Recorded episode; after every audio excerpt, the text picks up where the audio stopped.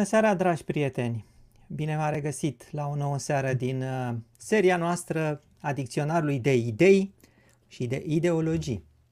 Data trecută am vorbit despre liberalism, în seara aceasta o să vorbim despre libertanianism. Spun bine, Ioana? Libertanianism. Libertarianism, da. Libertarianism. Așa. Uh, suntem ca de obicei aici împreună cu Ciprian uh, Mihali. Bine ai venit, Ciprian! Bine te-am regăsit, Cristi. Bună seara, Ioana!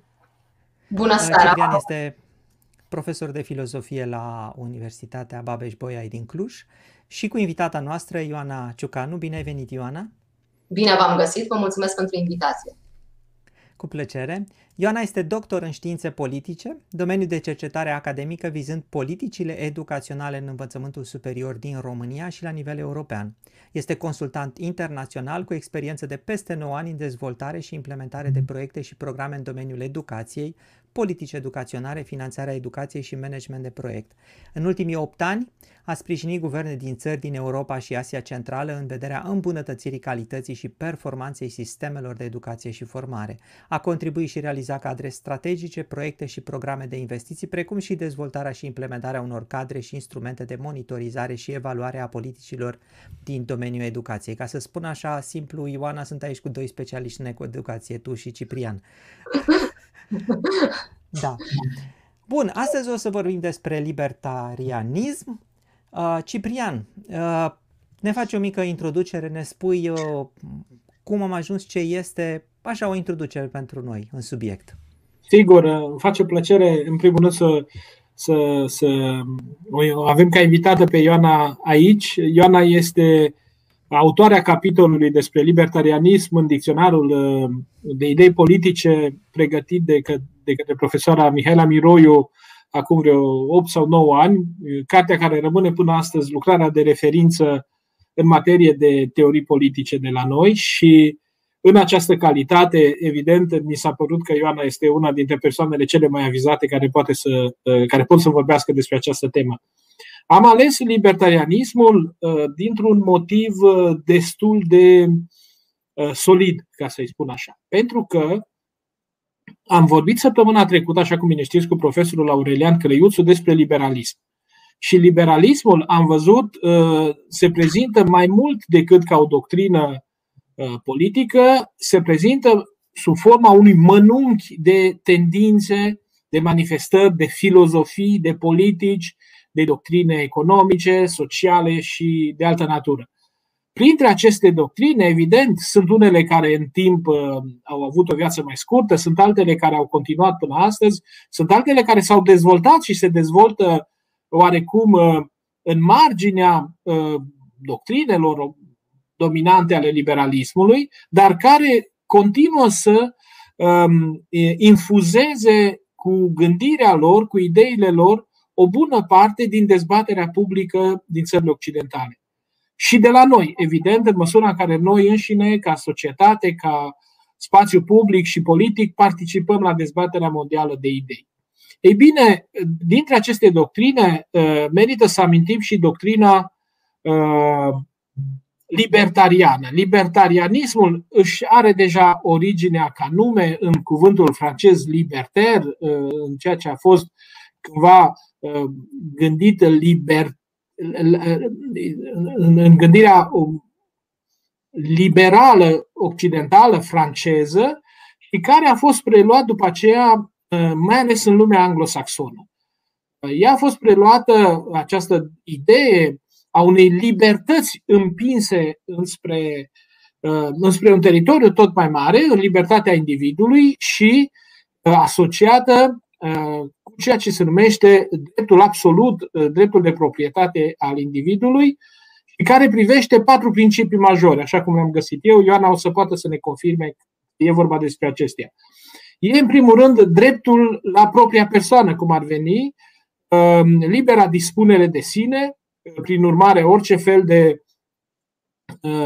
orice fel de confiscare sau de posesie de către altcineva a corpului este interzisă, libera circulație a lucrurilor, lucrurile comune, colectivitatea și restricțiile în interesul public nu sunt nici ele recunoscute, ocuparea originară a pământului, crețin iarăși de, de, de un soi de libertate, dar aici Ioana va ști mai bine să ne spună cum stau lucrurile, și principiul reparației, în caz de violare a dreptului de proprietate, restituirea bunului sau despăgubirea. Ei bine, ce, despre ce avem, cu ce avem de a face aici? Avem de a face, după părerea mea, cu o doctrină consubstanțială uh, liberalismului de, de, de factură anglosaxonă. Și mai ales uh, avem de a face cu o mișcare specifică sau care se naște în ideile sale majore, cu, uh, se naște odată cu războiul de independență și cu lupta pentru independență în coloniile, America, în coloniile britanice din, din Uh, Statele Unite de astăzi, în America de astăzi. Nu întâmplător, deviza, uh, deviza libertarism, uh, libertarianismului, așa cum ați putut-o vedea deja în anunțul acestei emisiuni, este un șarpe cu clopoței pe fond galben, un șarpe negru cu clopoței pe fond galben și cu deviza Don't tread on me, nu mă călca în picioare sau nu călca pe mine, nu, um, nu te apropia de mine, Ehm, iar explicația se găsește în aceea că colonelul Gadsden, Gadsden este cel care a, a inventat acest drapel uh, și care a fost preluat după aceea de, de uh, Benjamin Franklin, uh, vorbește despre acest animal ca un animal deopotrivă foarte pașnic și foarte periculos. Pașnic pentru că el nu atacă niciodată primul, dar atunci când este atacat, întâi avertizează, îl avertizează pe cel care îl atacă, atenție, poate mai, mai atacat din greșeală, iar a doua oară, ă, ă, dacă agresiunea continuă, atacul ă, poate să devină mortal. Prin urmare, avem de a face cu o filozofie a, libera, individualismului, în sensul în care individul trebuie să se apere împotriva agresiunilor externe și mai ales împotriva, știm bine în acel moment, împotriva colonialismului britanic, pentru ca mai târziu să se opună oricărei forme de colonialism sau de imperialism și de o manifestare a unei libertăți maximale la nivel individual. De aceea, pornind de la aceste elemente, aș vrea să, să-i dau cuvântul numai decât uh, specialistei în aceste, în aceste lucruri. Eu n-am făcut decât să introduc în linii foarte mari um, o tematică Libertarianismul s-a născut așadar dintr-o emulație, dintr-o aspirație la libertate, aspirație la libertate care rămâne până astăzi un fel de utopie. Și o să vedem de ce utopie și o să revenim la ideea de utopie și la un moment dat, poate în a doua parte a emisiunii, o să rog pe Ioana să, să încerce să ne răspundă de ce una dintre ultimele utopii uh, posibile nu? sau cel puțin conceptibile, astăzi se ascunde în libertarianism și de ce totuși ea este o utopie care are niște uh, probleme. Ioana, te rog frumos, uh, îți dau cuvântul și uh, abia așteptăm să ne spui cum, despre ce este vorba în libertarianism. Vă mulțumesc foarte mult pentru introducere, foarte comprehensivă, aș zice. Uh, vă mulțumesc încă o dată pentru invitație și pe această cale aș vrea să mulțumesc și doamnei profesor Mihaela Miroiu pentru recomandarea pe care a făcut-o de a fi invitată la această emisiune și mai ales de oportunitatea de a fi uh, redactat acest capitol despre libertarianism, un volumul coordonat uh, de dânsa, care este un prim volum, o primă carte, care încearcă să aducă la oaltă și uh, în spațiul public uh, toate ideile și ideologiile politice clasice și contemporane. Bun, mă bucur că totuși libertarianismul acum vine ca o, de fapt ca o urmare a discuției de săptămâna trecută privind liberalismul. Într-adevăr, este originile sale sunt eminamente liberale, adică decurg din liberalismul clasic, exact cum a, cum a precizat și Ciprian. Am ales această imagine și mai ales, de fapt, ce cred eu că este definitoriul libertarianismului și, practic, ce îl separă de liberalism categoric, indiscutabil, este această, această quote al lui, acest citat al lui Robert Nozick, dacă statul nu ar exista, este oare necesar să fie inventat? Aceasta este practic întrebarea de la care el pleacă în, în lucrarea sa Anarhie, stat și utopie, tocmai ce vorbeam despre utopie, da? Deci, cumva, Robert Nozick, într-adevăr, uh, spune, ok, bun, să vedem dacă statul, într-adevăr, poate fi legitimat, da, existența sa poate fi legitimată într-un mod uh, moral și uh, fără o imixtiune, o intervenție anume, ci pur și simplu el să decurgă în mod natural din, din coordonarea și colaborarea indivizilor pe o piață liberă. Uh, bun, uh, exact uh, cum și Ciprian a menționat, sunt cele patru idei principale pe care libertarianismul le plasează în centrul teoriei sale.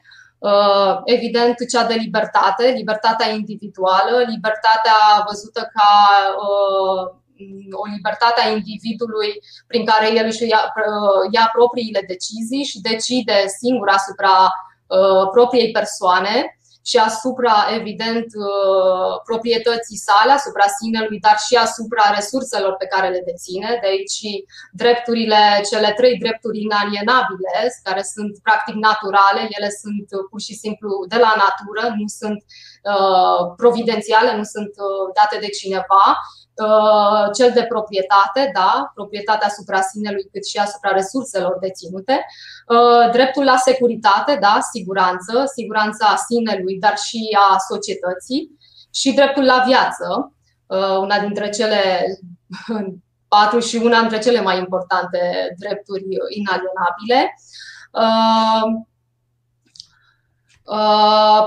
Exact, bun, mai puțin.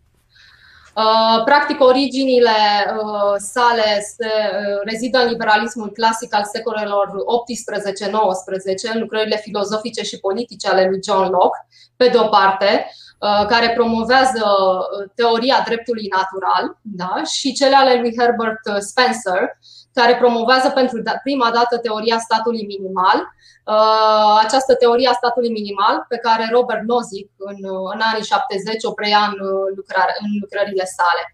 Și vom discuta ulterior uh, ce anume propune Robert Nozick. O altă sursă intelectuală predominantă o reprezintă tezele economice ale lui Adam Smith, care susțin existența unei ordini economice naturale, acea idee de mână invizibilă, care coordonează interacțiunile și procesele economice pe piață între indivizii care și ei sunt la rândul lor liberi de orice imixtiune uh, a statului sau a oricărei organizații. Uh, exact, elementul care îl diferențiază de liberalismul clasic și de liberalism uh, în general este dimensiunea sa anarhistă, care consideră statul un rău inutil, Uh, prin urmare, el ar trebui eliminat și înlocuit cu forme de cooperare neguvernamentale între indivizii liberi. Aici uh, vom avea o mică discuție. De exemplu, acest anarhism practic pe care libertarianismul îl, îl conține, practic el la un moment dat uh, va merge în două direcții. Este un anarhism de dreapta, profund individualist, un anarhocapitalism, am putea spune, care este uh, uh, predominant economic Uh, iar pe de altă parte, un, anarho, un, un anarhism, uh, să spunem, de stânga, de cooperativist, să spunem, care practic este o formă mult mai uh, atenuată a acestui anarhism. Practic nu, nu propune eliminarea neapărat a statului, ci pur și simplu o modalitate a indivizilor de a se organiza Uh, social uh, într-un mod eficient și care să nu-i uh, afecteze pe ceilalți, dar practic care să aibă anumite limite. Adică și vom, vom dezvolta ulterior această temă. Bun apariția sa ca manifestare, aș putea, aș putea să zic manifestare mai mult politică, pentru că totuși libertarianismul are aceste două mari direcții. Una este profund academică, iar uh, cealaltă ideologică politică, uh, care ea s-a manifestat uh, influent în plan politic începând cu anii 70 în spațiul anglosaxon, ca o reacție la excesele și consecințele nedorite ale statului bunăstării, welfare state, care de fapt au prevăzut o expansiune a aparatului birocratic, o creștere a cheltuielilor publice și mai ales a taxării. Asta în, în contextul, pe fond, contextul manifestării sale ideologice vine pe fondul unei polarizări lumii la finalul deci, celui de-al doilea război mondial, între, în cele două sfere de influență, cele democrațiile liberale, vestice pe de-o parte, și țările socialiste din blocul sovietic. Practic, el vine ca o critică vehementă la adresa statului totalitar în general și a socialismului ca mod de organizare a vieții sociale cu precădere. Uh, Aici uh, este cred de precizat că exact la, final, la finele celui de-al doilea război mondial, în 1947, apare această societate academică, Montpellerin, uh, care reunește un grup de economiști, istorici, filozofii și studenții din Europa și Statele Unite, precum Ludwig von Mises, uh, Milton Friedman, mă scuzați, am scris cu F mic, Friedrich Hayek sau Karl Popper, care promovează ideea necesității limitării intervenției statului în sferele individuale și sociale, tocmai prin această reafirmare a libertății individuale și a proprietății private, ca promotoare ale progresului uman și social. Deci, practic, toate acestea vin, de fapt, ca o, ca o critică la academică mai ales, la, la adresa statului uh, totalitar și socialist și a colectivizării uh, proprietății private. Dar la vremea respectivă era doar o teorie, să spun 1947, nu? Deci un grup de economiști au gândit ceva, dar nu înseamnă că ei înșiși au făcut lucrul respectiv. Corect, corect. Mai mult a fost o abordare mai mult academică și în care ei practic aveau o fervescența intelectuală și într-adevăr se întâlneau și discutau aceste lucruri. Uh, dar, într-adevăr, nu, pe plan politic, uh, mai puțin. Uh, cum s-a manifestat libertarianismul pe plan mondial? Uh, evident, la începutul anilor 70 în Statele Unite, el uh, se constituie noua dreaptă în cadrul Partidului Republican, ca reacție și critică la abordările vechi drepte conservatoare americane, care înclinau spre politici ceva mai intervenționiste, exact acele politici pe care de fapt ei le, le criticau și cărora li se opuneau. În 1971 uh, ia ființă Partidul Libertarian la inițiativa republicanului David Nolan. Uh, din 1976 acest uh, partid a figurat la toate alegerile prezidențiale, a participat până în prezent.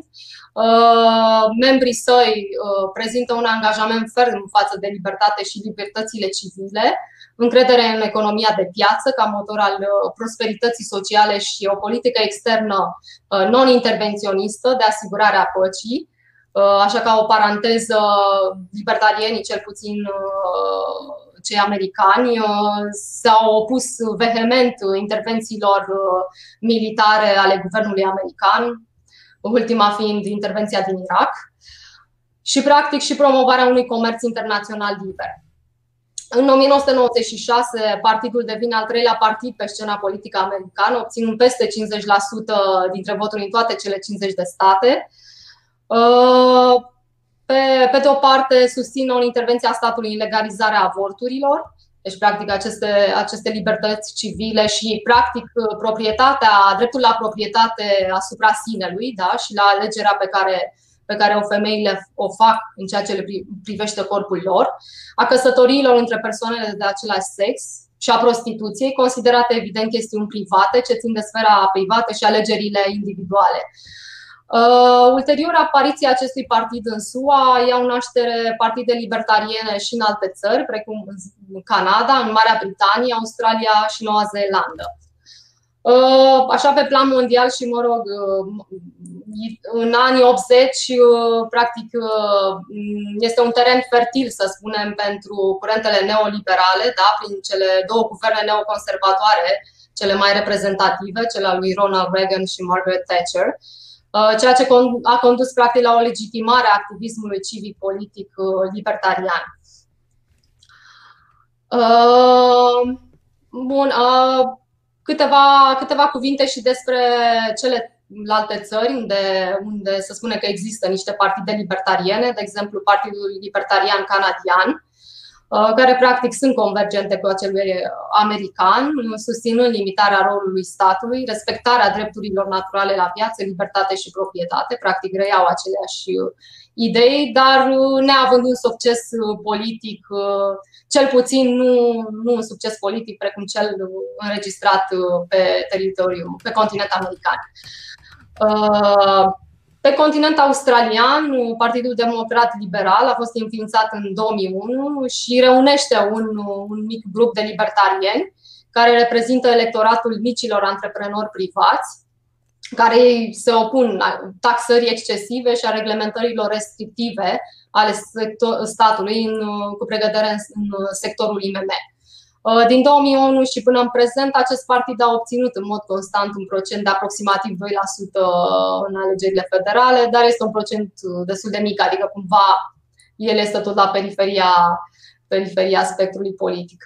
Uh, un partid, să spunem, un pic mai uh, efervescent este cel din Noua Zeelandă, Libertarians. Are o atitudine politică mult mai radicală, Uh, și persuasivă de sustragerea puterii și influenței guvernamentale din toate sferele vieții individuale și eliminarea birocrației excesive. Uh, cu toate acestea, nici el nu, nu înregistrează un succes prea mare și uh, rămâne mai mult la, la stadiul de efervescență academică, aș putea să-i spun, și mai puțin politică. În România e cineva care se apropie? Mm, foarte puțin, aș zice. Au, au existat mici, să spunem, eu știu, mici uh, cumva tendințe. Uh, cred că mai mult să spunem atunci în perioada uh, Partidului Democrat Liberal, în perioada Traian Băsescu, când la un moment dat au fost anumite, anumite argumente în spațiul public care să spun că duceau către, către uh, niște idei, să spunem, libertariene, dar nu erau împachetate în acest sens. Adică uh, Uh, erau mai mult ca o critică la, la asistența socială, da, la investițiile în asistența socială și uh, uh, creșterile salarizării în sectorul public. În, în plan european, libertarianismul a adoptat o atitudine de opoziție față de ideea unei uniuni politice a statelor europene, Aici ei uh, cumva au susținut faptul că din moment ce există o structură suprastatală, cetățenii deja își cam diluează și devin, se diluează și devin subiecti și nu niște participanți activi. Uh, în plan politic, uh, libertarianismul european este mult mai coerent ideologic cu pregătere în Marea Britanie atât Partidul Libertarian în sine, care există, care este uh, înființat acolo, cât și anumite facțiuni din interiorul Partidului Conservator, care are o organizare politică centrală, dar și locală. Uh, militează pentru libertate, eliminarea definitivă a taxelor sau reducerea lor și mai ales a impozitului pe venit și o, o piață cât mai liberă și cât mai dereglementată. Uh, în alte țări europene, mișcarea libertariană este deodată mai recentă, să spunem cam de prin anii 90, de exemplu Spania, Italia și chiar România, unde ea se manifestă mai mult în spațiul academic, chiar cultural, dacă uh, vorbim de Italia, uh, și foarte puțin în cel politic. În România, uh, în România, ideile libertariene despre stat minimal, piață liberă și dereglementare au fost uh, propagate în spațiul public uh, la început, începând cu anii 90, prin seminariile private organizate de Dan Cristian Comănescu, de la Facultatea de Filozofie din, din, de la Universitatea din București.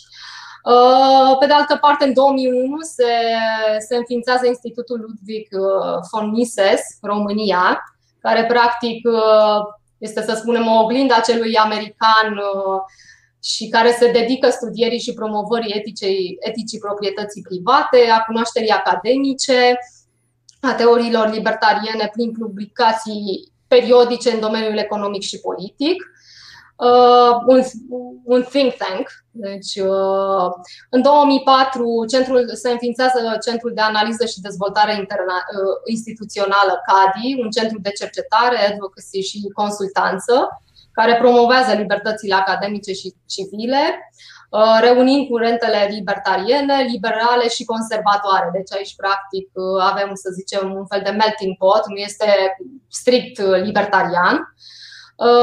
Și activitățile sale includ dezbateri publice, ateliere de discuții, propuneri de politici publice, mă scuzați, am, am omisunit, consultanță legislativă și organizațională. Deci cam pe scurt cam asta în, în România.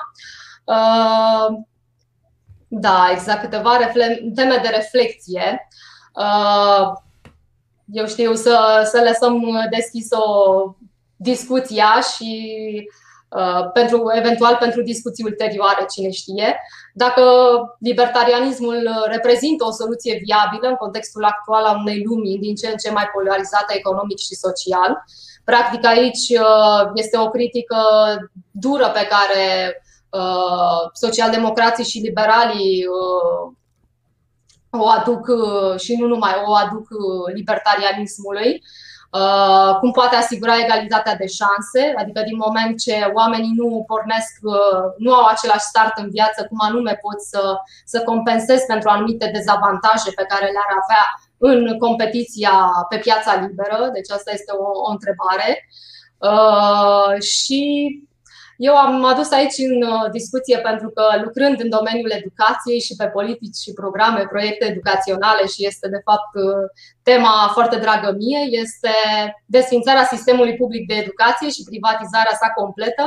Oare este o soluție eficientă care să conducă la creșterea calității și performanței educației? Este o întrebare pe care și eu mi-am pus-o de multe, multe ori și asta e cumva o dezbatere continuă pe care o am și cu colegii mei, uh, nu numai uh, în, uh, în public, dar și în colegii mei la, nivel, la nivelul instituțiilor cu care lucrez. Deci aici aș lăsa discuția liberă.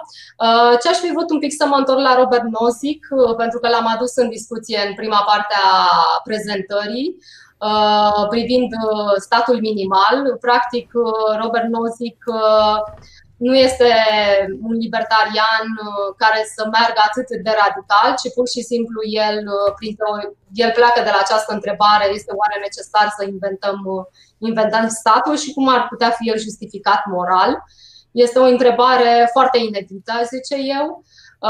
Pleacă de, de fapt de la, de la teoria lui Adam Smith a mâinii invizibile, Uh, care uh, practic coordonează, da, este o mână invizibilă, nimeni nu, nu intervine între indivizii liberi pe piața, pe piața liberă și cum anume poate fi el justificat uh, moral.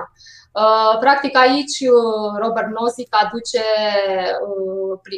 aduce această idee de, de compensare, da, de, de, a indivizilor care sunt dezavantajați sau care într-adevăr, uh, sunt pierzători în această competiție pe piața liberă.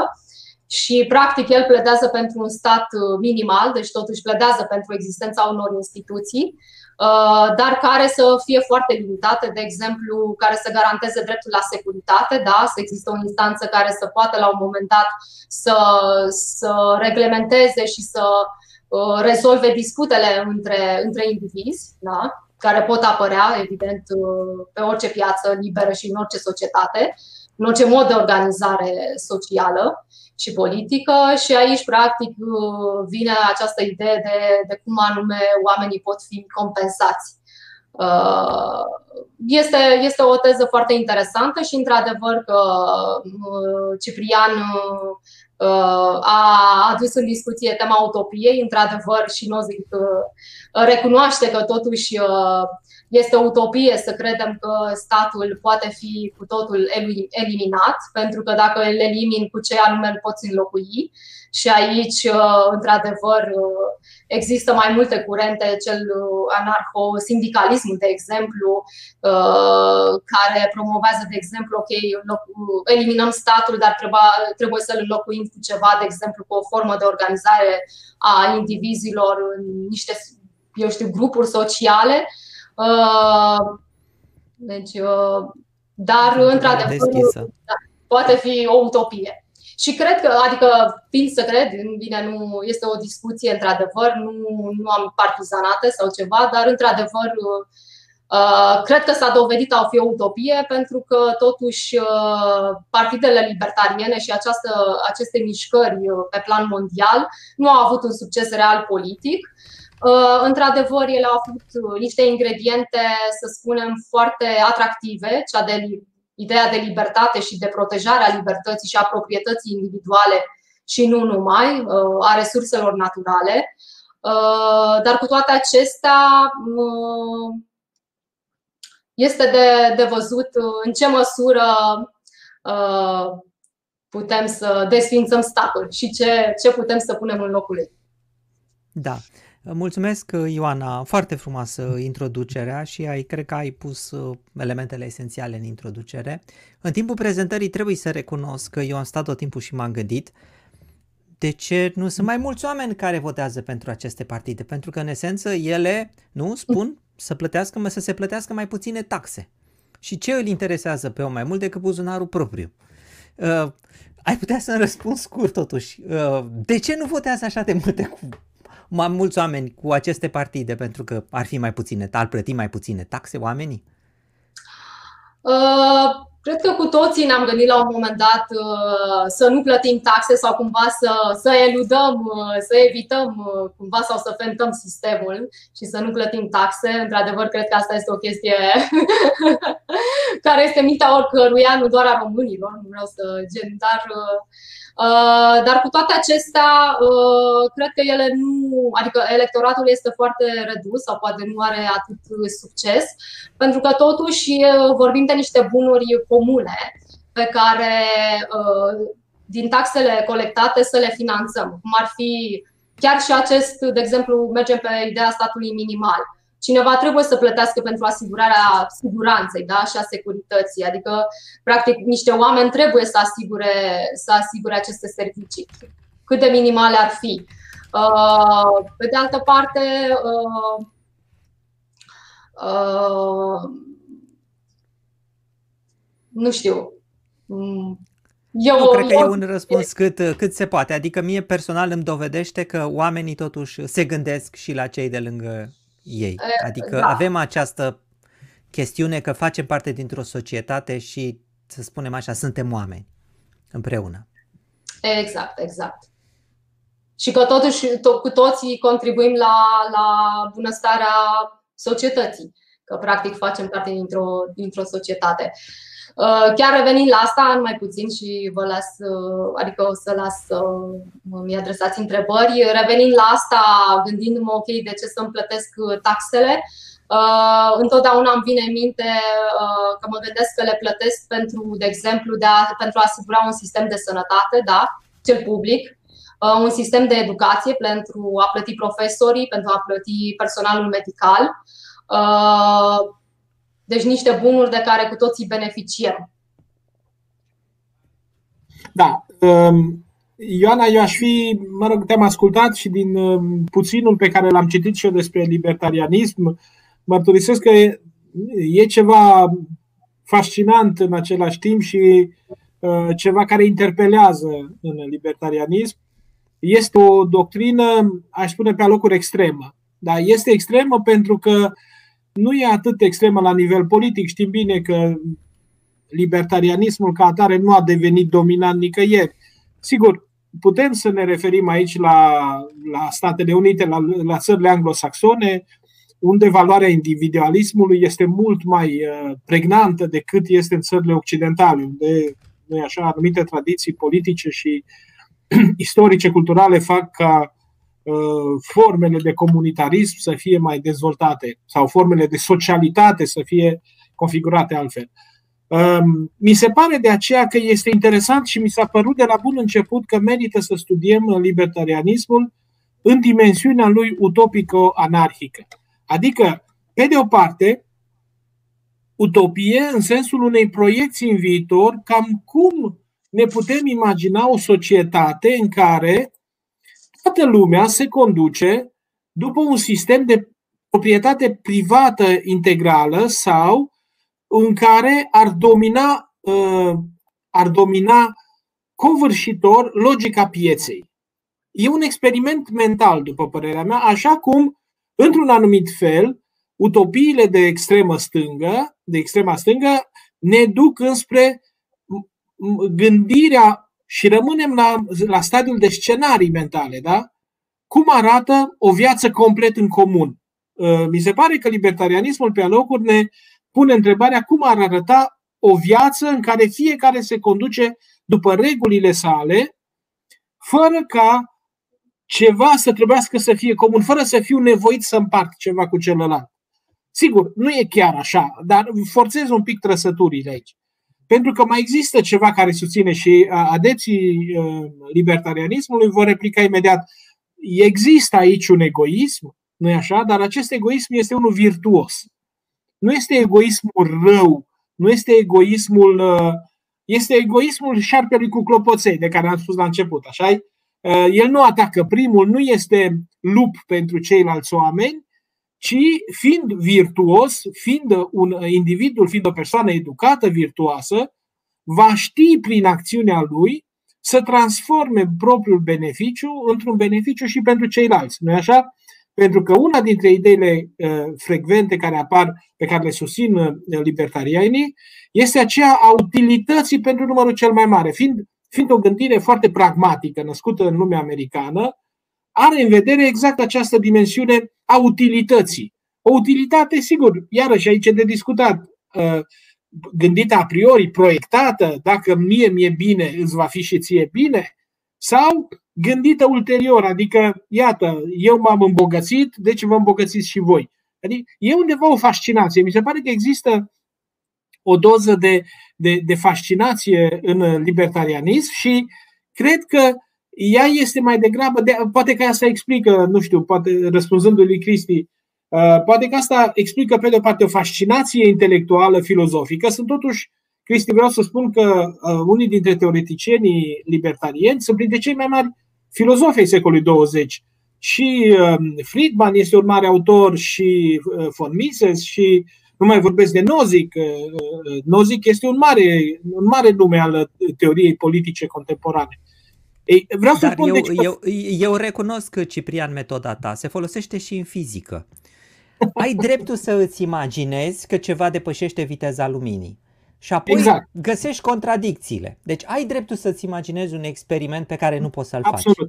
Absolut, absolut. Și despre asta este cumva vorba. Adică dacă împingem până la extrem, sigur, avem acele trei variante de care a spus și um, de care a vorbit și Ioana. Avem utopia anarhocapitalistă, adică zero stat, da?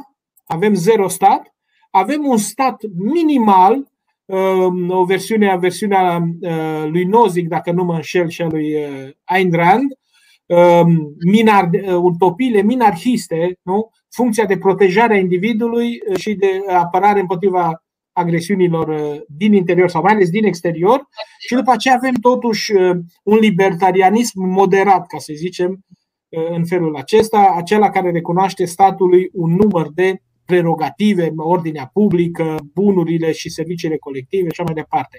Dar vedeți, există inclusiv varianta asta uh, absolută, radicală. Cum ar arăta o societate fără stat?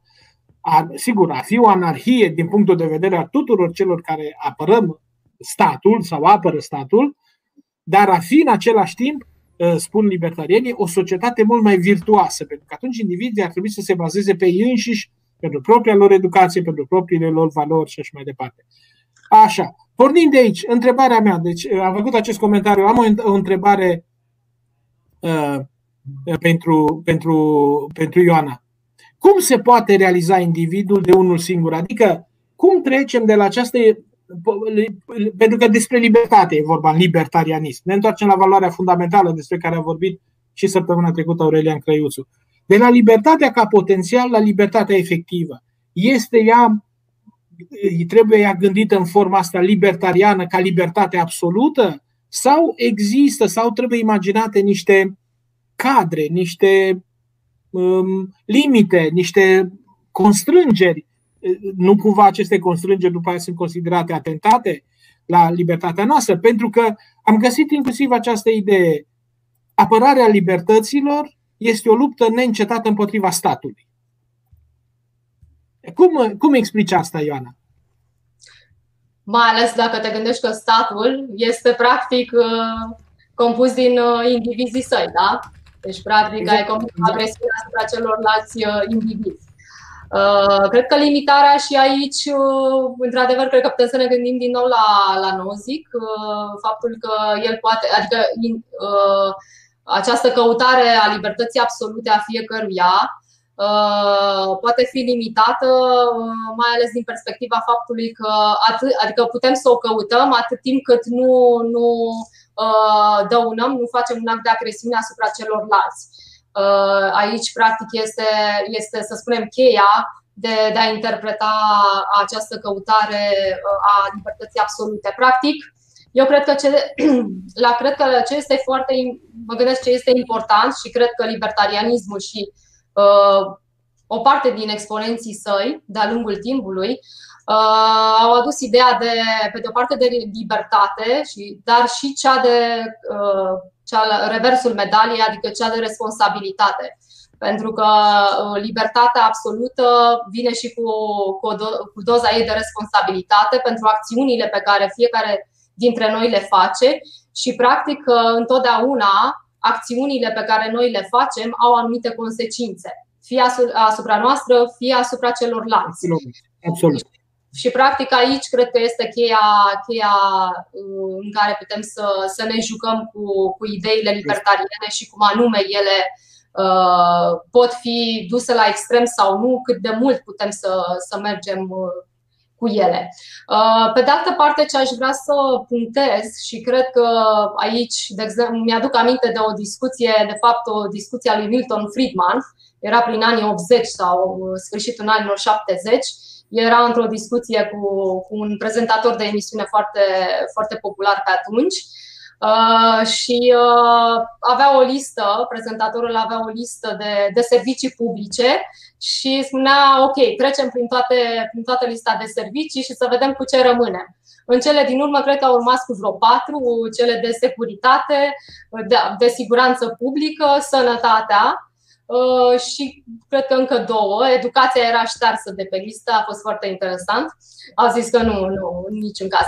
Uh, cred că, de fapt, ce punctează libertarianismul, mai ales acesta anarhocapitalist, da, cel reprezentat de Murray Rothbard la un moment dat în anii 70, uh, și este preluată și, și de, de susținătorii săi ulterior, este cea de, practic, eficientizare a, a serviciilor și a acțiunilor, activităților într-o societate. Adică accentul este pe, pe eficiența uh, a ceea ce oamenii, indivizii întreprind, pe plan social, economic mai ales și politic. Așa este. Deci, practic, este, este pentru că totuși el se constituie cel puțin în anii 70 80 ca o critică la această birocratizare excesivă, da? Uh, care deja devine ineficientă da? și practic nu mai reușești să, fa- să iei niște acțiuni uh, sau dacă le iei, le gestionezi într-un mod uh, prost, să spunem, ineficient. Sigur, sigur. Da, Ciprian, o să... ai da. întrebări? Sigur, am, am pregătite, sunt destul de multe întrebări, sunt de bună calitate. O să sper să pot uh, lua cât mai multe întrebări și o să rog pe Ioana să răspundă scurt la fiecare întrebare ca să putem în felul acesta să preluăm uh, cât mai multe dintre curiozitățile celor care ne urmăresc. Începem cu domnul Octavian Cristia. Se poate menține libertarianismul odată aplicat? Hmm. O foarte bună întrebare. Cred că putem să ne gândim la toate ideologiile care au fost la un moment dat aplicate, da, și cât au uh, rezistat ele. Bănuiesc că, da, la un moment dat poate fi aplicat, să vedem cât rezistă, pentru că depinde, da, corect, de, de viabilitatea sa. Tocmai ce, ce întrebam uh, la finalul prezentării. Uh, oarecum, uh, un stat libertarian e o contradicție în termeni, nu? Adică libertarienii sunt condamnați să fie mereu partid de opoziție. Da. Oarecum. Deși nu neapărat putem să avem libertarieni într-un partid democrat sau într-un partid liberal, uh, așa cum am avut bunăoară într-o altă formă Margaret Thatcher în anii 80, nu așa, a fost mai degrabă um, a adus aceste, unele dintre ideile libertariene, le-a dus în doctrina um, guvernării britanice. Așa, avem un aici un, un urmăritor foarte simpatic, uh, Libertarianismul are legătură cu republicanii? Întreb pentru că am văzut mulți republicani ce folosesc Don't Tread on Me și numărul 1776. Uh, există anumiți libertarieni în Partidul Republican, da, cu uh, fără îndoială. Uh, aici numărul 1776, nu știu ce ar putea să. Reprezintă anul independenței Statelor Unite, evident, și este o luptă anti, ah. anticolonială. Și știm bine că simbolul acesta, Gadsden, Gadsden Flag, este de fapt o moștenire a, a luptei anticoloniale a primelor 13 colonii. De altfel, una dintre legendele acestei imagini spune că pe coada șarpelui cu clopoței sunt desenate 13 inele, 13 dungi negre, reprezentând cele 13 colonii care au uh, luptat împotriva uh, englezilor. Um, am, la întrebarea domnului Gerasim, cred că am răspuns, ai răspuns în slide-urile, întrebarea e pusă înainte de a vedea slide-urile, au existat un partid care să adopte libertarianismul ca ideologie politică. Da, evident, uh, nu cred că că nu a fost așa, adică avem în numeroase țări mai ales în țările anglosaxone. E foarte interesant de văzut în țările, într-adevăr, foste colonii britanice. Poate că nu e deloc o întâmplare. Um, nu e așa, Statele Unite, Canada, uh, Australia, Noua Zeelandă mai ales și puțin în Europa. Um, și întrebarea aceasta, uh, într-adevăr, uh, Oana citește, cum ar putea un partid politic să adopte libertarianismul?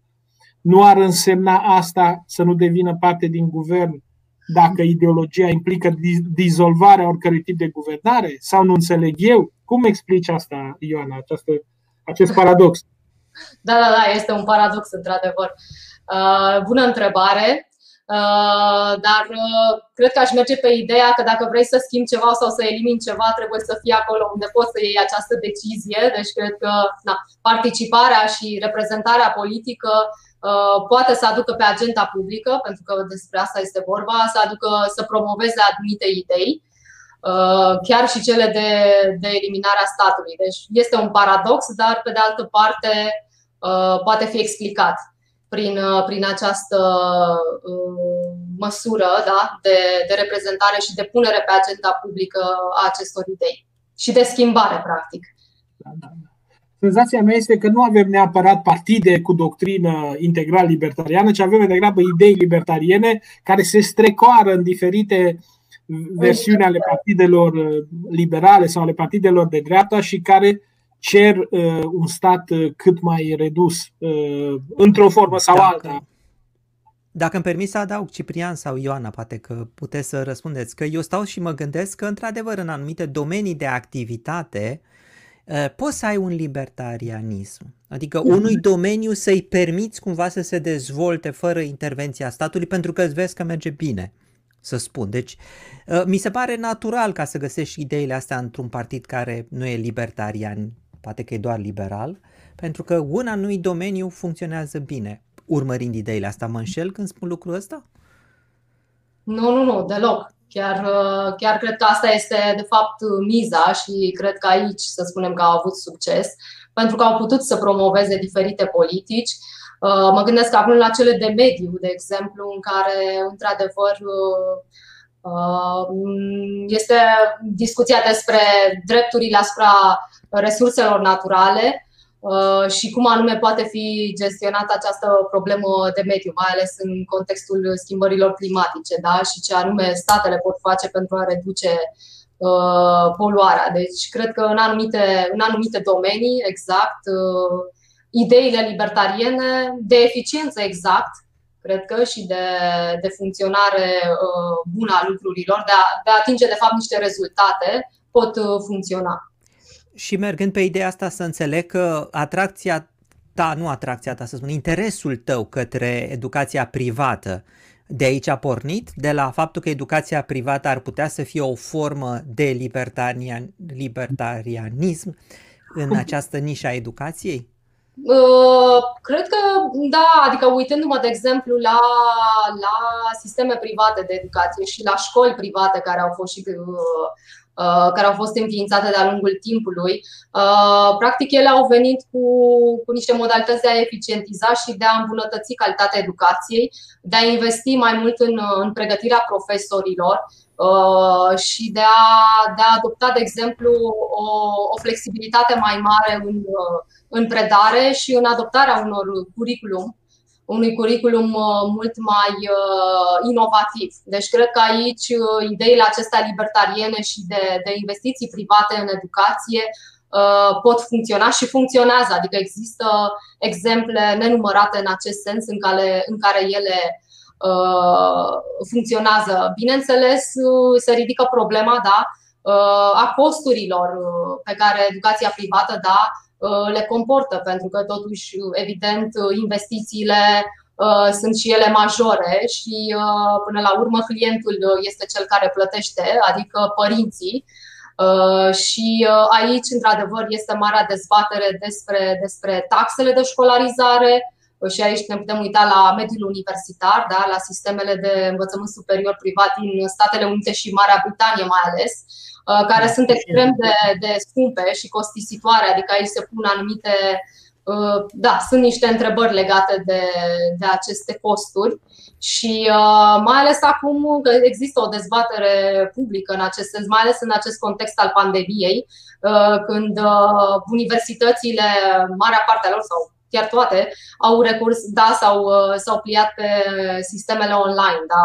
Uh, dar cu toate acestea, uh, ei au menținut aceleași taxe de școlarizare ca și cum actul educațional ar fi față în față, da? ca și când studenții ar interacționa și practic costurile ar fi aceleași, ceea ce nu, nu mai este adevărat, adică dinamica s-a, s-a schimbat total.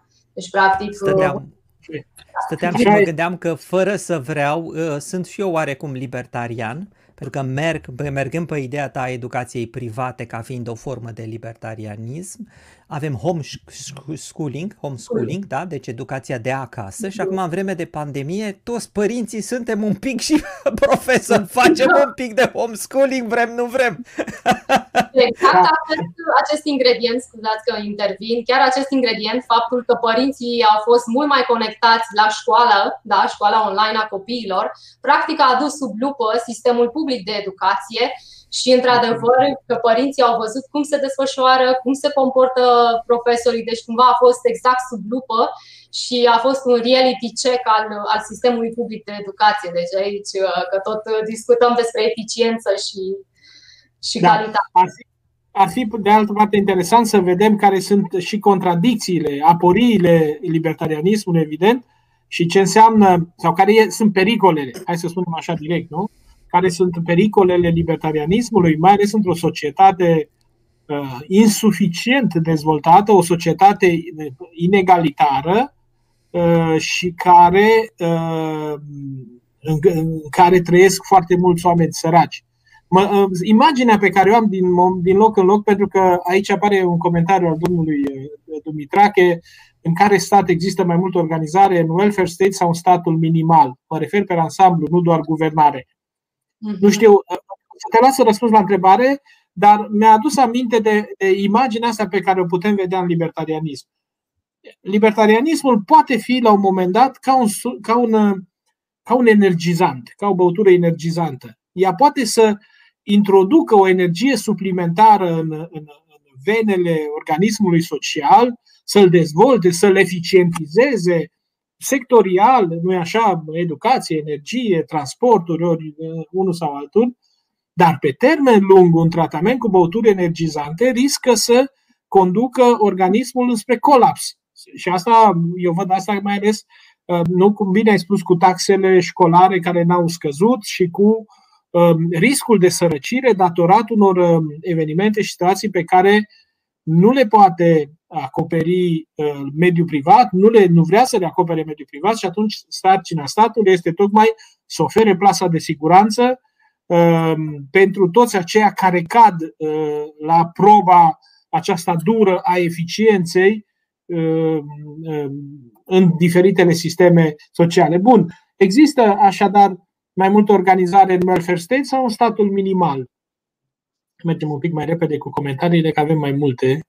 Da, da întrebare foarte bună. Acum chiar mă gândeam da, la această organizare și exact cât mergem de mult cu, cu libertarianismul și dacă nu la un moment dat poate să devină haotic. Mă gândeam acum la pentru că pe orice piață liberă există asimetrie informațională, deci nu cu toții deținem uh, informații de la timp și niște informații obiective pentru a ne a lua niște decizii uh, potrivite și corecte în, uh, într-o anumită situație și aici cred că practic aici este o, o critică majoră a libertarianismului, că nu ia în considerare acest, această asimetrie informațională care există pe piață.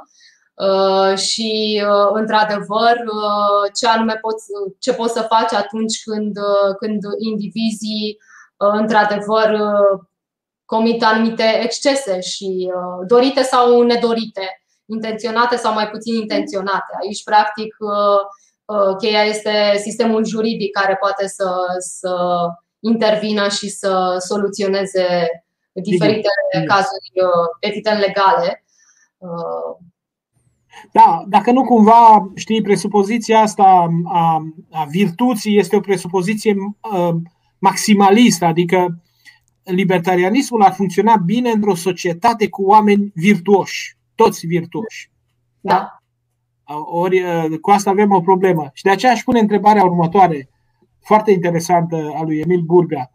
Uh, de la ce vârstă îți poți exercita liber capacitățile într-o societate libertariană? Și nu cred că Emil se referă aici neapărat la o vârstă precisă. Cum e ah. teoretizată perioada de tranziție între naștere și practica libertății? În acest sens, este Mowgli un bun reper ideologic? Da, foarte, foarte fain comentariul, bună întrebare. și din câte mi-aduc aminte, au fost și alții care au pus, au pus această întrebare. Uh, când anume poți să-ți exerciți libertățile.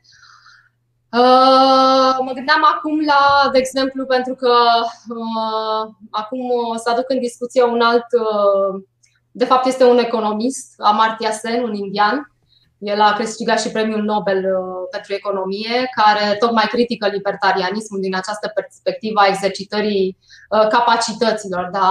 Uh, a capabilităților ale individului și când anume poți să ți le exerciți. Pentru că până la o anumită vârstă, într-adevăr, poți să iei niște decizii în cunoștință de cauză. Adică aici, da, într-adevăr, este, este o altă critică pe care libertarianismul o are din partea Uh, de exemplu, al lui Amartya Sen. Și tocmai Amartya Sen care aduce în discuție, da, el fiind un economist uh, pur, această asimetrie informațională care există între indivizi și în, în societate și cum anume poți să compensezi și să, să rezolvi această asimetrie informațională. Practic, nu cu toții deține, deținem informațiile necesare și la timp și mai ales uh, critica legată de cei vulnerabili și uh, cei cu dizabilități, cu handicap, cu diferite probleme de sănătate care, într-adevăr, uh, nu pot, fi, nu pot intra pe picior de egalitate în această competiție libertariană. Da? Deci, din perspectiva da. asta. Adică s-ar putea ca Mowgli să nu fie un bun reper ideologic, totuși. Da. Adică nu e sigur că toți Mowgli vor deveni Tarzan când vor fi mari. Exact, exact. Corect. Sau dacă Așa. chiar au viețuit uh, până la o anumită vârstă în care să poată să... Antonia, o salutăm pe Antonia, este contrar principiilor libertarianismului ca școlile private să primească finanțare de la stat, așa cum se întâmplă în România? Uh, da, categoric. Da, adică România nu e nici libertariană, nici altfel, oarecum. Nici altfel, da. Da, dar uh, Ioana ar putea fi argumentat că părinții totuși plătesc taxe. Și atunci uh... sunt bani care vin înapoi de la taxele pe care ei le-au plătit fără voia lor, nu? Uh, da, da, cu siguranță. Uh, dar, uh, pe de altă parte, acum mă gândeam, da, finanțarea uh, de la stat, uh, dar da, într-adevăr, când mă gândesc la finanțarea pe care și bugetul pe care Ministerul Educației l-a primit în acest an, în acest ciclu bugetar este cu totul și cu totul dezamăgitor. Deci probabil că mă gândesc că investițiile private sunt mult mai binevenite în acest sens. Chiar și în școlile publice mă gândesc. E mai degrabă așa decât statul să financeze școlile private. Adevărat, exact. adevărat. Deci uh, uh, a fi bun un pic de antilibertarianism din punctul ăsta de vedere. Avem multe întrebări și foarte bune încă. Um, mergem foarte repede cu ele, mai avem 10-15 minute. Um, putem uh, lega obiceiul portului armelor de către americani cu ideologia libertarianistă și de statul minimal? Cred că da. Da, Cred da. Că da. Nu? Tu ce spui? Da, da, da, și știu că este o întreagă discuție în, în spațiul american privind uh, uh legalizarea portului de arme. Uh, într-adevăr, uh, din perspectivă libertariană, într-adevăr, fiecare uh, are dreptul de a se apăra da? Uh, împotriva celorlalți. Dar acum uh, depinde în ce circunstanțe folosește acest drept, cum uzează de el și ce consecințe are asupra celorlalți. Deci, practic, vine din nou ideea de responsabilitate și consecințe ale acțiunilor fiecăruia. Așa este. Este ceea ce spune și doamna Nina Rus, care, din cât am înțeles din comentarii, este o, um, o, o promotoare a libertarianismului. Libertatea, spune, nu este extremă și nici utopică. Libertarianismul este despre responsabilitate personală și nu mulți vor să fie responsabili.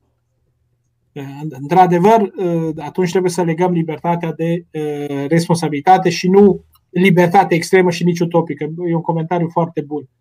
Um, un comentariu la fel de bun uh, vine de la Firuța Sacotă, uh, absolventă pe vremuri de filozofie sau așa cu, în orice caz cu o, uh, o sensibilitate aparte pentru filozofie, vreau să remarc că acorda șanse egale în raport cu eventuale compensații sună absolut lipsit de demnitate pentru oameni, iar mâna invizibilă e cu totul alta față de epoca lui Smith a acorda șanse egale în raport cu eventuale compensații sună lipsit de demnitate. Uh, nu sunt foarte sigur că am înțeles bine, nu știu, Cristi sau uh, uh, Ioana, dacă ați înțeles bine această frază. Ce e da. sigur însă e clar, mâna invizibilă nu e, mâna invizibilă este o ipoteză. Ea nu, ea nu a existat nici atunci, nu există nici acum. E, nici nu e o ipoteză, cum se spune, e un mic drăcușor, e ca nu știu, și în fizică aveți tot felul de drăcușori de ăștia care umblă prin aparate da, pe care îi presupuneți ca să puteți să vă demonstrați teoriile, dar ei nu există realmente, nu? Da, da, da. Da, da, da, Eu aici înțeleg că se referă la eventualele compensații, adică să adaug șanse, să acorzi șanse egale în ideea de fapt de a primi compensații. Și practic persoana respectivă exact s-ar simți, uh, da, nu știu, nu s-ar simți uh, ok cu această compensație și mă gândeam acum la diferite acțiuni afirmative, de exemplu, uh, de a compensa pentru anumite, de exemplu, și mă gândesc la asta cu, pentru persoanele cu handicap care primesc, de exemplu, o indemnizație, da? un ajutor în acest sens. Da? Și cât, de exemplu, uh, ar putea fi privită această indemnizație ca de fapt o lipsă de demnitate, da? pentru că ei primesc această compensație pentru că au un, o dizabilitate sau o problemă de sănătate. Da, deci e ca o stigmă că, că sunt în felul acesta. Deci lucrurile pot fi privite din mai multe, mai multe unghiuri, evident. Uh, dar, da, eu cred că totuși o compensație trebuie să existe. Acum... Mă gândesc la rampele la intrarea în instituții, dar nu știu dacă asta aduce atingere demnității, dar nu sunt sigur că ăsta este sensul uh, comentariului Firuței. Poate că o să mai discutăm cu ea. Pot să revii firuța pe paginile noastre de Facebook și să discutăm această chestiune. Iau încă o întrebare de la un filozof liberal, de la un absolvent de filozofie liberal, Ioan Bujor, îl salut, fost student la filozofie, iată fidelitățile peste ani. Nu cumva concluzia domnului Presură cum că oamenii nu votează cu libertarienii pentru că știu că trăiesc într-o societate, adică trăiesc în comun, este pe de o parte bazată pe o percepție falsă a realității, prejudecata că oamenii ar iubi sau dori libertatea, deci asta e o percepție falsă, și un sofism, întrucât noi nu mai avem o piață politică liberă, ci una în care orice formă de stânga practică cumpărarea electoratului. Și la asta ar trebui să ne gândim bine ce a vrut să spună. Știu că cu Ion am destul, cu Ion am destul de multe dispute de idei și el a încercat să condenseze aici în spațiul pe care îi permite acest, această emisiune. Mhm. Adică oamenii nu votează cu liber... Ar fi falsă ideea că oamenii nu votează cu libertarienii pentru că uh, avem o percepție eu falsă. Eu prima parte, Ciprian. Înseamnă, el spune în esență că eu aș fi puțin idealist. Eu cred că oamenii sunt buni. Pe când în realitate s-ar putea să nu fie așa și au cu totul alt motiv pentru care nu votează cu uh, libertanienii. Ceea ce ar putea să fie așa. Nu știu, că sunt în general mai idealist, sunt fizician, deci uh, da, nu, adică, iubim tot cosmosul și universul. După, după 15 emisiuni, dacă tu ai fi putut să te convertești la una din aceste ideologii, te converteai deja la vreo 10 până acum. Ce 10? Pentru că oamenii, într-adevăr, le-au prezentat foarte convingător. Oamenii care au lucrat pe aceste teme știu despre ce este vorba și uh, în felul acesta, cumva, ideile devin seducătoare. Dar da, e, e într-adevăr prejudecata că oamenii ar iubi sau ar dori libertatea. Nu știu dacă este o prejudecată și nu știu în ce sens ar trebui să vorbim despre uh, relația dintre oameni și libertate. Nu, ai de dreptate, Ciprian. De ce, de, ce ar fi o, de ce trebuie să folosim cuvântul prejudecată pentru ceva ce este atât de natural omului, a iubi? Ai păsa celui de lângă el, a avea compasiune. Este compasiunea o prejudecată? Mm. Nu, cred că se referă la prejudecată în ideea că eu cred că lucrul ăsta ar fi Ioane, nu ne iartă și ne mai pune o întrebare, două chiar. De ce folosiți două guvernări conservatoare, Reagan și Thatcher, ca exemple pentru libertarianism? Eu le-am găsit în literatura de specialitate, nu m-aș fi aventurat să le consider uh, ca fiind uh, ca fiind libertariene, dar cred că e vorba mai degrabă despre nu e așa despre dimensiunea asta de, de, de, de infuzie sau de, de deprivatizare a statului, de, de pardon, de privatizare, de, practica, de da, privat... elementare, practic. Privatizarea serviciilor, da. Bun, e mai degrabă... Uh-huh, uh-huh. Că ambele guvernări au fost niște elemente. Nu că ar fi fost exact. nici de cum. Uh, ce anume este radical în libertarianism, mă întreabă eu. Uh, varianta anarho, există Există un scenariu din cele măcar pe care le-am, pe care le-am întâlnit eu, există varianta aceea anarhocapitalistă care prevede lipsa totală a statului. Așa cum avem radical în comunism ideea unui comun complet, total, așa avem în extrema cealaltă, nu știu dacă este neapărat libertarianism, dar cel puțin aici am găsit ideea că am putea să avem un individualism absolut e radical în sensul acesta, adică ducem o ipoteză până la extremele ei consecințe și în sensul acesta. Altfel, sigur, Nozick și ceilalți nu sunt uh, anarhocapitaliști, uh, sunt, sunt utopiști, sunt utopiști în versiunea în care pledează pentru un stat minimal, pledează pentru un aparat debirocratizat care să, să gestioneze relațiile sociale, economice și așa mai departe,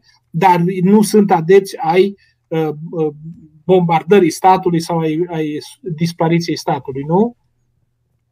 Ioana. Da, uh, categoric și cred că ce e important aici de subliniat este practic ideea contractului social, pentru că în libertarianism, cât de radical să spun ar fi anumite, anumite tendințe, da, practic această idee de contract da, între, între indivizi, da, fie ele și economice și comerciale, trebuie să fie guvernate de niște reguli da, pe care toți să le respecte. Adică, practic, aici zic eu că ar fi o altă cheie de interpretare a libertarianismului. Da? Adică de, de respectarea unor reguli. Și ne întreabă cineva, acest stat minimal nu ar implica niște costuri atât de mari încât acele minime servicii sociale ar urma să fie mai costisitoare decât serviciile sociale oferite acum de stat?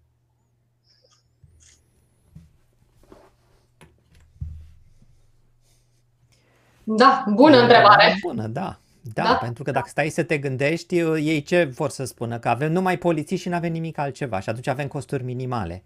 Dar pe de altă parte, polițiștii au și ei nevoie la rândul lor de altceva și vor fi costuri adiționale.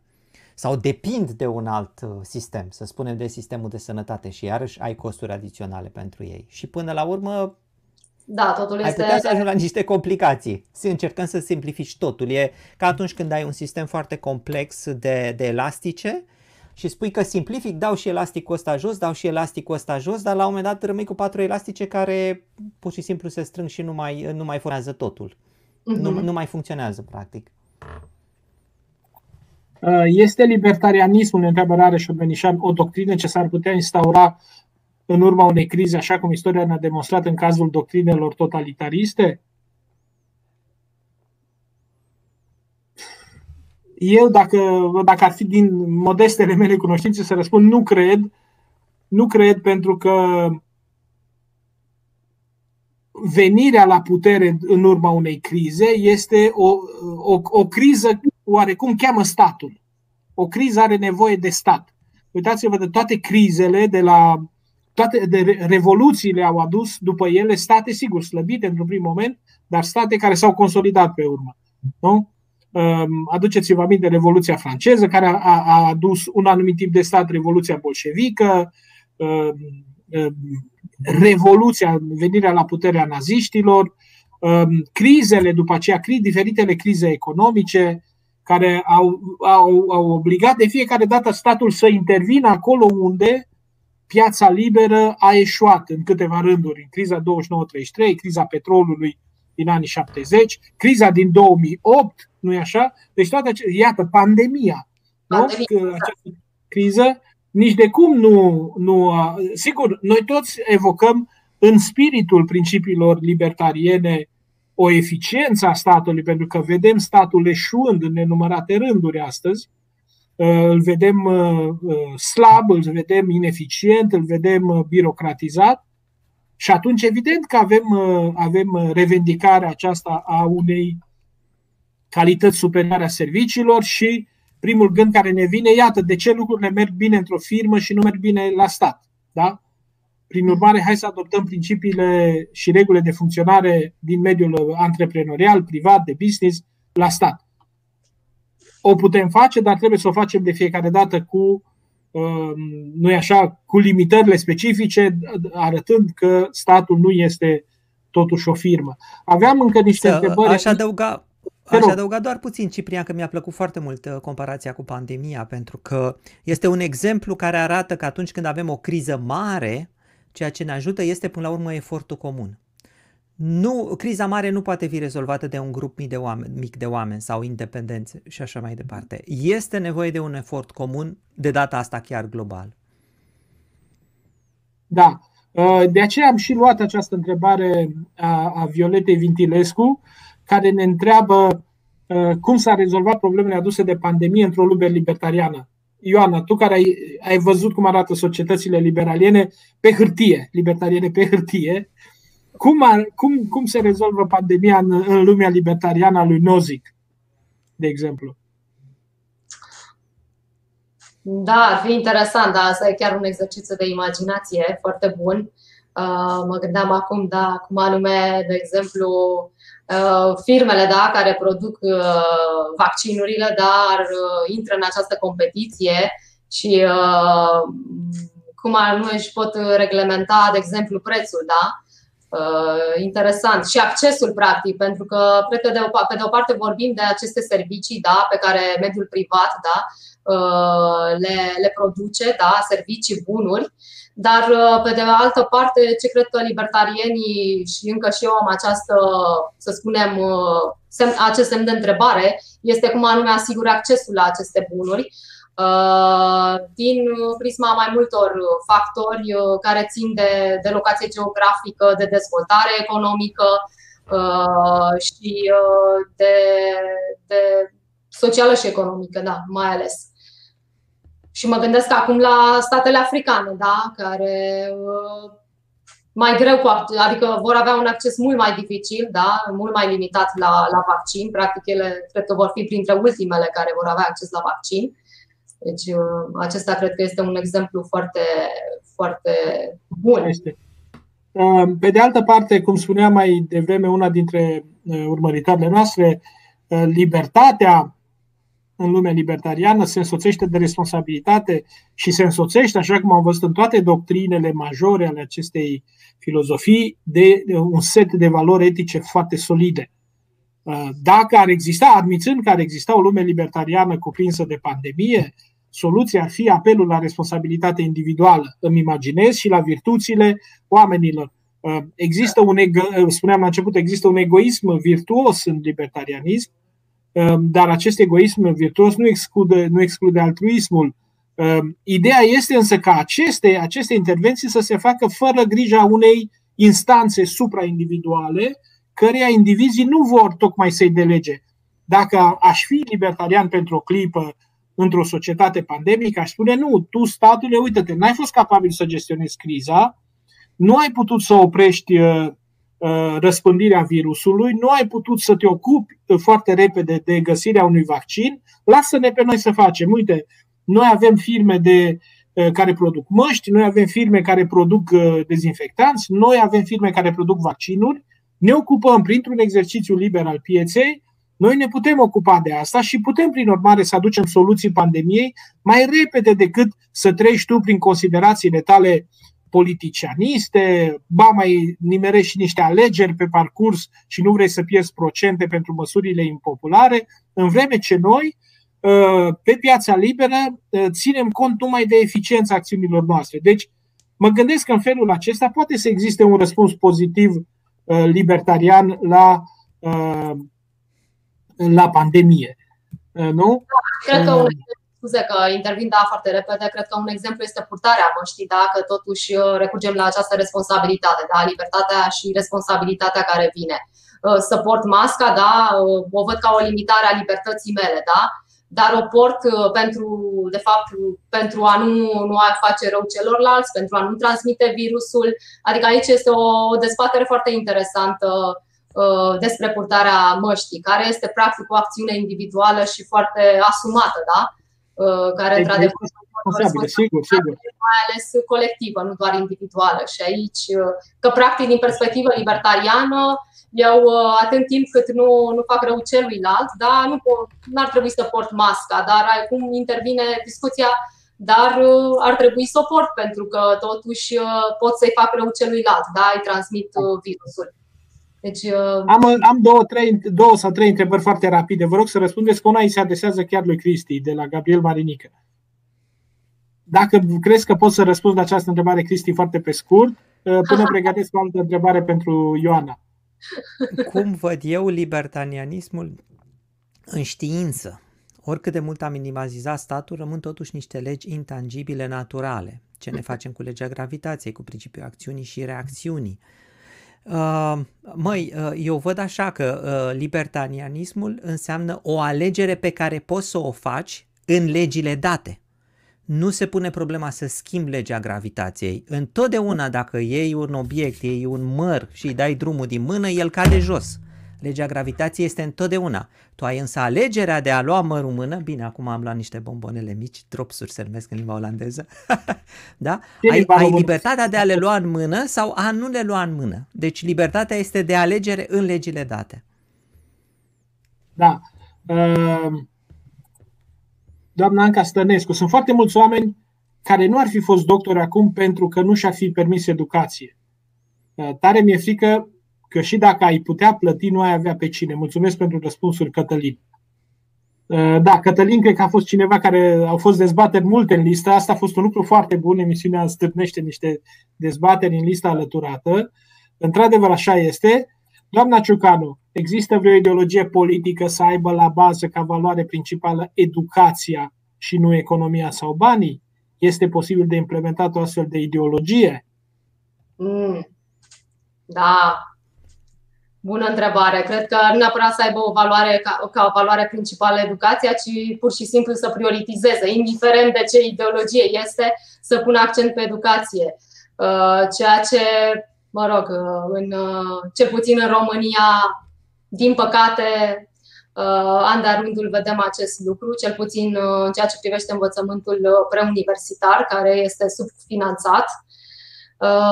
Și el este o prioritate de fiecare dată, cel puțin la nivel declarativ. declarativ da. La nivel declarativ totul este minunat, dar când ne uităm în date, când ne uităm în rezultatele la testele PISA, stăm destul de ră, prost. Uh, și pot să spun așa ca o, de fapt o concluzie, să spunem, din observațiile mele din teren și din mers prin școli. Uh, la un moment dat am aplicat niște chestionare elevilor de clasele 5-8 și în fiecare clasă în care am, am intrat și am aplicat un chestionar, uh, cel puțin doi elevi nu știau să citească sau nu înțelegeau întrebările. Deci este da. practic da. o realitate dură pe care am, am văzut-o cu ochii mei. Deci, și aș spune aici uh, ceva surprinzător apropo de, de ultima întrebare. Există, dacă există societăți sau ideologii în care educația primează, poate să vă surprindă, dar uh, în societățile tradiționale africane, educația primează.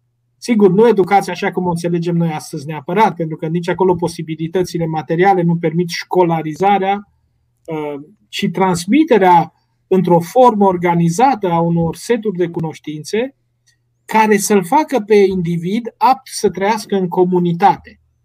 Uh, societățile africane, cel puțin o parte din, din ele, așa cum uh, le cunoaștem din studiile antropologice, nu sunt societăți organizate economic, în prin sensul eficienței, uh, în sensul eficienței economice liberale, ci sunt societăți organizate organic, unde individul are datoria de a prelua o moștenire și de a o duce mai departe.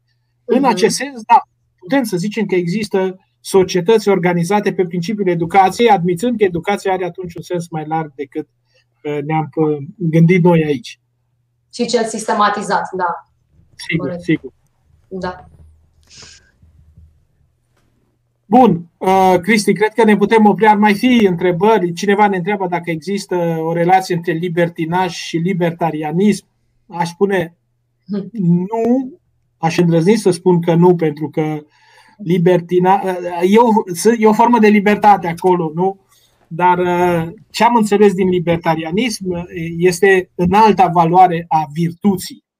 Rolul pe care îl joacă virtutea individuală, calitățile individuale și nu este deloc întâmplător că o parte din morala libertariană se naște din cea mai riguroasă morală uh, britanică a Imperiului Britanic și asta face deci ca să existe un soi de respect al regulii, un soi de respect al, al, al valorilor individuale care e mai presus de libertinajul înțeles la francez, care înseamnă un pic cu totul. Cu totul da. Bun.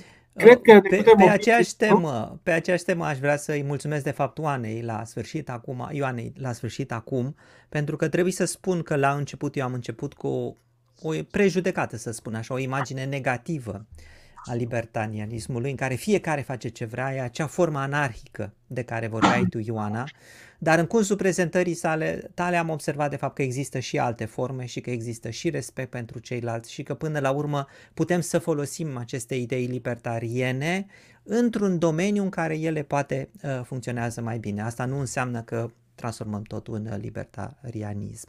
Deci, din punctul ăsta de vedere, mulțumesc foarte mult că m-ai iluminat, să spun așa. Și eu vă mulțumesc Ciprian. pentru această ocazie și uh, pentru că am prezentat această ideologie, mai ales uh, filozofică, adică această abordare filozofică, teorie filozofică, uh, pentru că, într-adevăr, și pe mine m-a fascinat în primii mei ani de facultate la științele politice, la științe politice uh, și, într-adevăr, da, uh, am fost foarte, foarte fascinată, dar, într-adevăr, uh, cred că ca orice ideologie și teorie, cred că privi, trebuie privită cu anumite limite și uh, văzut ce anume se poate aplica și ce nu. Cred că este în, în libertarianism o, o, o sămânță de visare. Uh, mi-a, pe mine m-a atras personal ideea de utopie. Sigur, felul în care se realizează ea e mai puțin important, dar cred că suntem în continuare oameni care avem nevoie de utopii. Trebuie să cre- credem în viitoruri mai bune, în viitoruri chiar foarte bune. Nu, nu sunt la modă utopiile astăzi, din potrivă, distopiile sunt mult mai prezente. iar libertarianismul este încă un furnizor de utopie. Putem să fim de acord sau putem să fim în dezacord cu unele dintre ideile sale, dar mi se pare că e important să păstrăm acest potențial. Și tocmai în raport cu acest potențial, cred că pică bine emisiunea de săptămâna viitoare, când îl avem ca invitat pe profesorul Sergiu Mișcoiu de la Babeș Boie, de la Cluj, care ne va vorbi despre populism. Care este versiunea uh, de marketing, versiunea publicitară a tuturor doctrinelor. E versiunea cea care spune să auzi tot ce vrei să auzi și numai ceea ce vrei să auzi, nimic din ceea ce îți displace. Deci săptămâna viitoare vă invităm alături de Sergiu să vorbim despre uh, ceea ce este pe gustul poporului și cum știu oamenii politici din diferite țări să fie pe gustul poporului cu orice preț, chiar cu prețul renunțării la virtuți, la utopii sau la responsabilitate. Mulțumim, Ioana, încă o dată. Mulțumesc, Cristi, pentru însoțire în această, în această călătorie. Le mulțumesc tuturor celor care ne-au urmărit și care ne-au pus întrebări. Văd că mai sunt comentarii, mai sunt întrebări.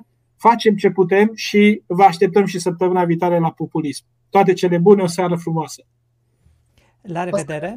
La revedere! Uh, uh, ca de obicei o să, o să închei spunând că ne auzim și pe Discord ca de obicei, după seriile acestea ale dicționarului de idei și ideologii, pentru cine vrea să dezbată mai departe subiectul, eh, poate să intre pe platforma Discord, are și adresă de internet www.discord.gg presură eh, și acolo putem să dezbatem și vom dezbate mai departe exact același subiect pe voce. Deci acolo fiecare își poate exprima opinia. La revedere și o seară plăcută!